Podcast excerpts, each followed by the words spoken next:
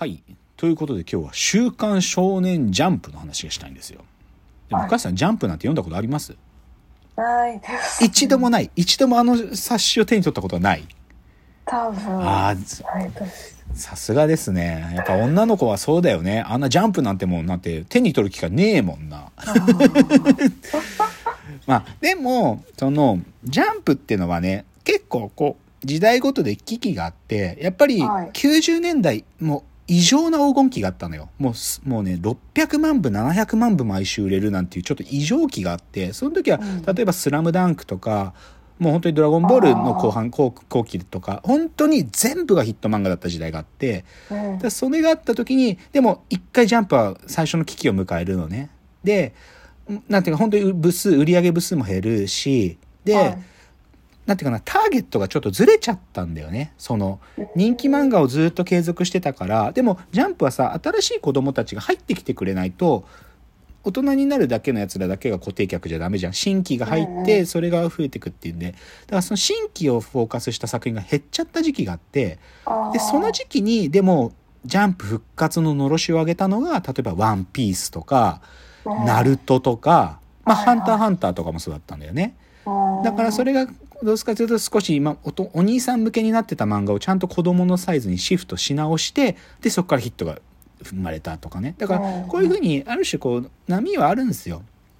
でだからそういう意味でね、僕は正直言うと最近はねジャンプ購読もしてないの。忙しくて読む時間ないし。でも僕が購読してたのはそういう黄金期の90年代前半から2010年代の前半ぐらいまではかつて読んでたんだよ、うんうん、で今僕はどっちかというとヒット漫画の話してたんだけど、でもね、はい、どっちかというとヒット漫画によって危機が訪れるわけじゃなくて、どちらかというとヒットしなかった漫画たちが量産されているシチュエーションが要は危機なわけよ。うん、ヒットにされないでどんどん終わってく漫画ね、もう連載が終わってく、はい、それをむしろそれがなんかたくさん作られちゃう時代こそが危機の時代なので、つまり今日は打ち切られる漫画、打ち切りって話をしたいんですよ、はい、今までジャンプの歴史の中でたくさん打ち切りってあったんですよ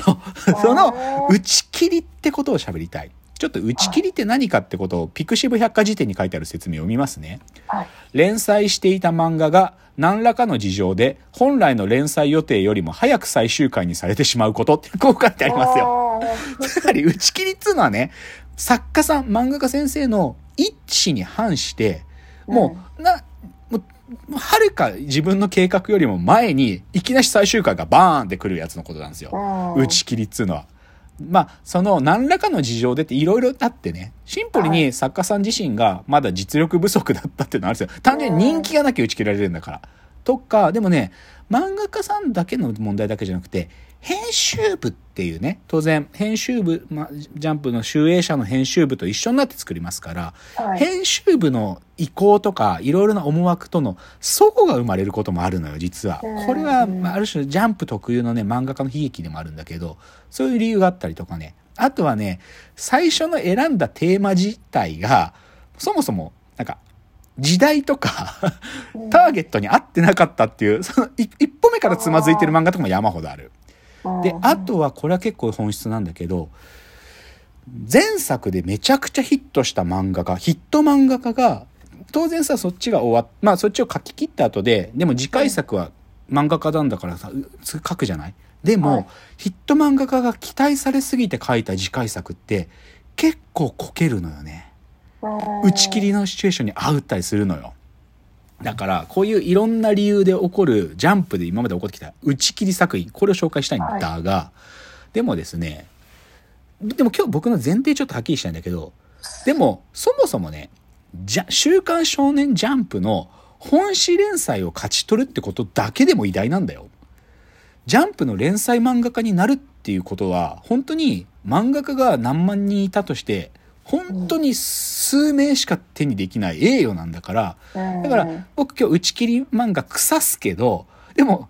連載をでも彼ら勝ち取ってるから打ち切りになってるっていう意味では彼らリスペクトはしてるんですよ。これ前提だけど、ここからは打ち切り漫画たちの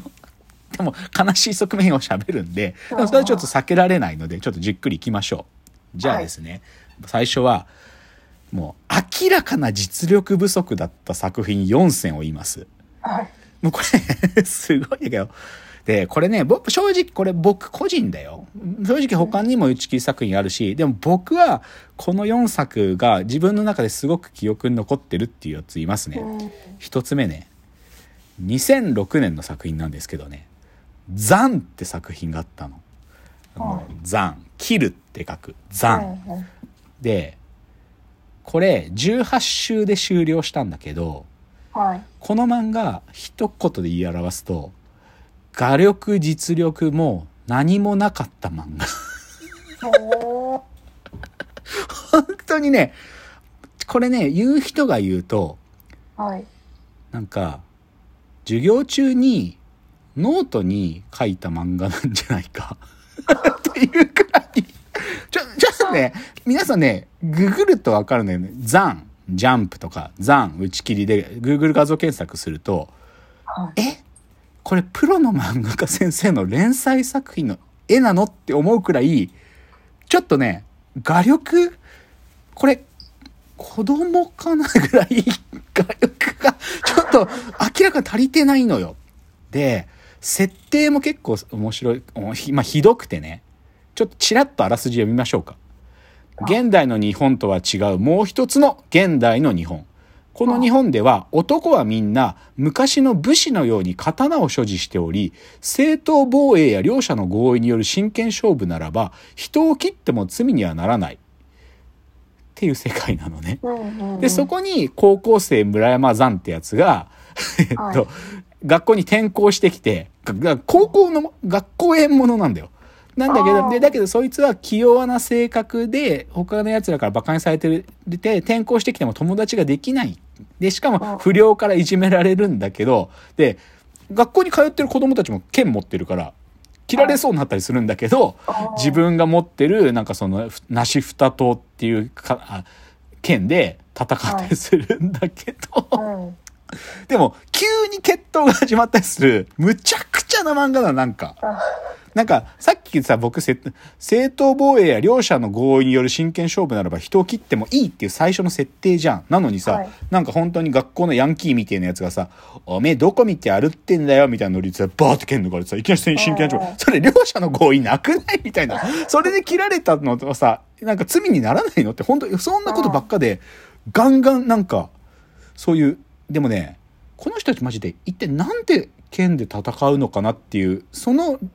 目的もついぞ分からなかったんだよね、物語が終わるまで。でね、正直僕の中での打ち切り漫画の金字塔なんでね、ザンは今日4つ紹介するけど、僕の中で正直ザンがぶっちぎり、もう連載開始時から、あ、これ速攻で終わるだろうなって一瞬で分かったし、超つまんなかったんだからマジで。でも全部読んでたけどね超つまんないんだけど、なんかこう読まずにはいられない、これ終わるだろうなと分かってるからザン。じゃあちょっと北海に行きますよ。こっからはね、ザンよりも連載期間が短く終わった作品、ちょっと3つ。まずですね、2015に連載していた改造人間ロギーという作品があったんですよ。で、自分の体のパーツを一部なんか機械にして、そういう改造人間がいるような世界の話なんだけど、これは2015の作品で11週で終了しています。ロギーという人がいろんなね、なんか依頼を受けてそれを解決していく的な話だったんだけど、もう11週で終わりました。このでも作家先生のすごいところはね、ジャンプって必ず迷子を作家の先生の一言コメントっつうのが巻末に載るのよ。ワンピース小田栄一郎先生、なんか最近は自転車にハマってますとか、そういうなんか本当になんかこう作品の世界とは関係ない作家先生の今週の一言みたいなのが載ってるんですよ。これは決まりなの、ジャンプの。で、この改造人間ロギーが連載終了になった時のこの先生の巻末コメント、ちょっと読みましょう。当たって砕けました。どうもありがとうございました。ひとまず落書きがしたいっていうねっていう巻末コメントを残して、この方は去っていったんですよ。改造人間ロギーは。でね、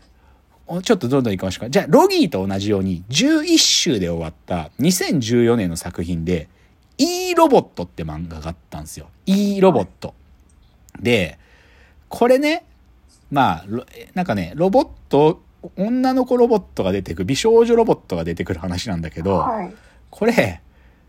まあ、美少女ロボットが出てくる時点でお色気漫画なんですよ。ジャンプは必ずその枠はあるの、お色気漫画けどね、はい、お色気漫画って絶対に画力が必要なのね。だって可愛い女の子が描けなきゃお色気要素が高まんないんだから、はいはい、なんだけどいいロボットはお色気なのに圧倒的に画力が足りなかったんだよ。もう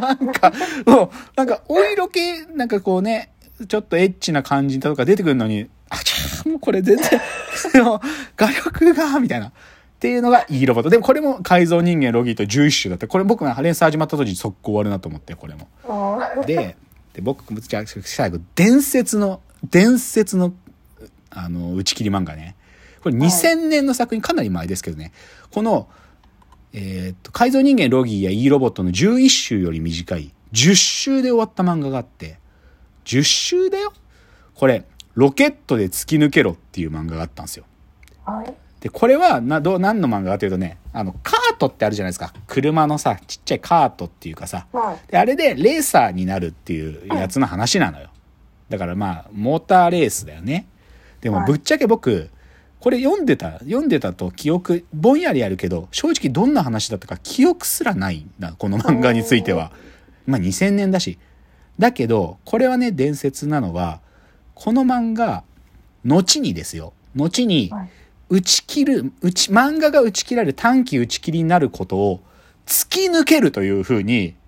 みんながそう表現する由来になった漫画なんですよ。ロケットで突き抜けろっていう漫画は打ち切られることを突き抜けるって呼ぶようになるんだけど、後にすごいよね、言葉にまでなっちゃった伝説の作品。あ、でこの先生の巻末コメントもいいんでね、これちょっと次のチャプターで冒頭言いますね。じゃあ次です。